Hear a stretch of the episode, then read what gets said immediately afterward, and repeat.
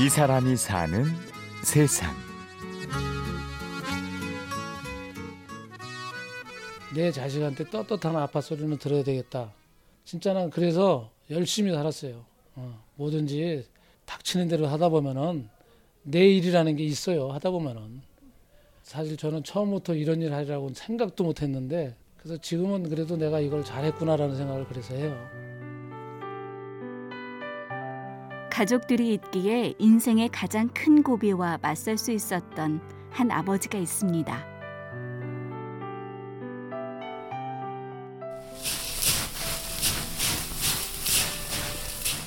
여기 이제 누룽지 육아예요. 쌀을 이제 누룽지를 만들어 갖고 찹쌀 육아에 묻히는 거죠. 이게 인기가 좀 많아요.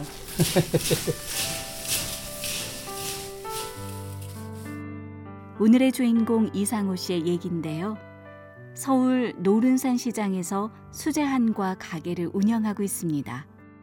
딱딱하다고 인식을 하고 있는데 막상 먹어보면은 우리 건 부드럽거든요. 그래서 노인네들도 좋아하고 아이- 아이들도 되게 좋아하는 거예요. 이거는 지금 이제 물엿, 조청, 또 몇 가지 들어가는 게 있어요. 여기 들어가는 그 재료가 저만의 그 비밀이 있어요. 아, 절대 안 가르치죠.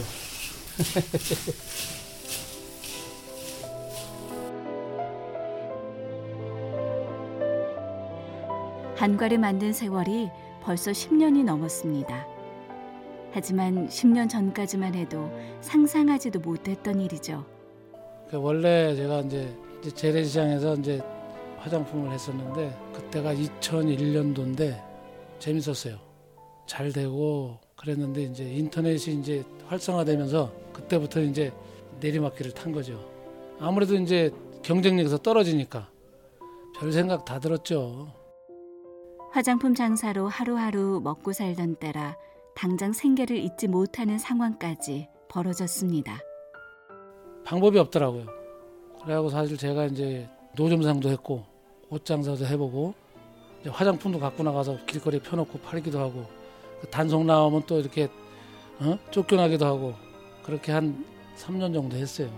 그때가 제일 어려웠어요. 살면서 겪어보지 못한 고비 앞에서 아무런 희망도 보이지 않았습니다. 그때 이상우 씨를 일으킨 건 자신 몰래 아르바이트를 다니던 두 딸들이었습니다. 뭐 마음 아팠던 기억이야 뭐 이루 말할 수 없어요. 그때 당시 이제 우리 딸 둘이 다 대학 다닐 때인데 너무 어렵다 보니까 대학 다니면서 백화점 가서 알바도 하고 학비 걱정을 해야 되니 살다 보니까 실망만 해서는 되는 일이 아니구나. 진짜는 그래서 열심히 살았어요. 다시 마음을 다잡았습니다. 인생의 반전은 우연히 찾아온다고 하죠. 저녁 식사를 마치고 가족들과 TV를 보고 있었는데요. 마침 전통 한과 달인이 눈에 들어왔고 다음날 바로 찾아갔습니다. 좀 멀리 숨어서 이렇게 보면 이제 눈동양질 한 거죠. 아 좀 이게 뭐 들어가고 뭐 어떻게 해서 만드는 거 좀 가르쳐 주십시오 하고 싶은데 말할 수 없겠더라고요. 아 근데 그럴 자신이 없더라고요. 솔직히 왜냐면 그 사람 업인데 내가 남이 밥그릇에다 숟갈 넣기 그렇잖아요. 그래서 그냥 어깨너머로만 봤어요. 만드는 건 아무나 만드는데 맛을 낼 줄 알아야 되거든요. 또 기술이라고 배우려고 그러면 한 300씩 달라 그래요. 없는 돈에 300 주고 배우기 낫겠고 해갖고 한번 혼자 해보기로 마음먹었습니다.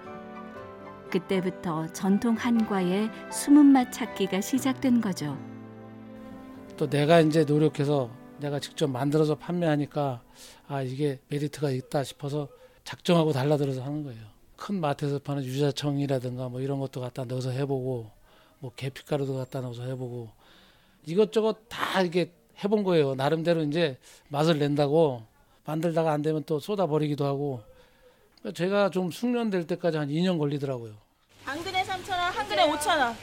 누룽지과 만드세요. 백미찹술 좀 갖다 주세요. 10kg 1년 행사 중에 이 구정이 제일 커요. 3일 전서부터 이제 제대로 이제 바빠지기 시작하죠. 그러니까 이제 여기 있는 물건이 싹 다 나가요. 찹쌀 강정 좀 섞어주세요.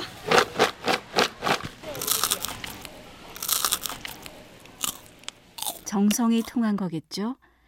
이제는 명절만 되면 사람들이 줄을 서서 사 먹을 정도로 인기가 많습니다.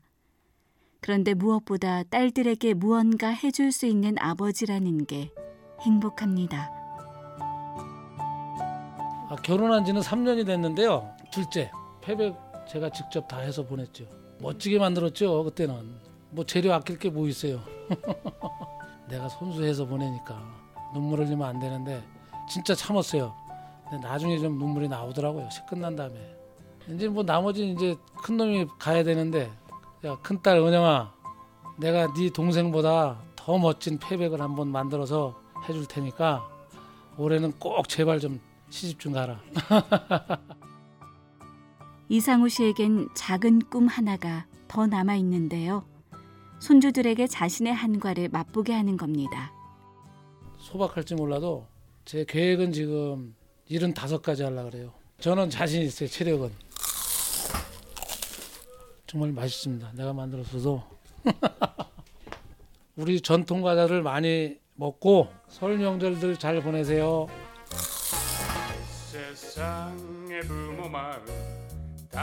아버지의 마음이 담겨 있기에 더 맛있는 게 아닐까요?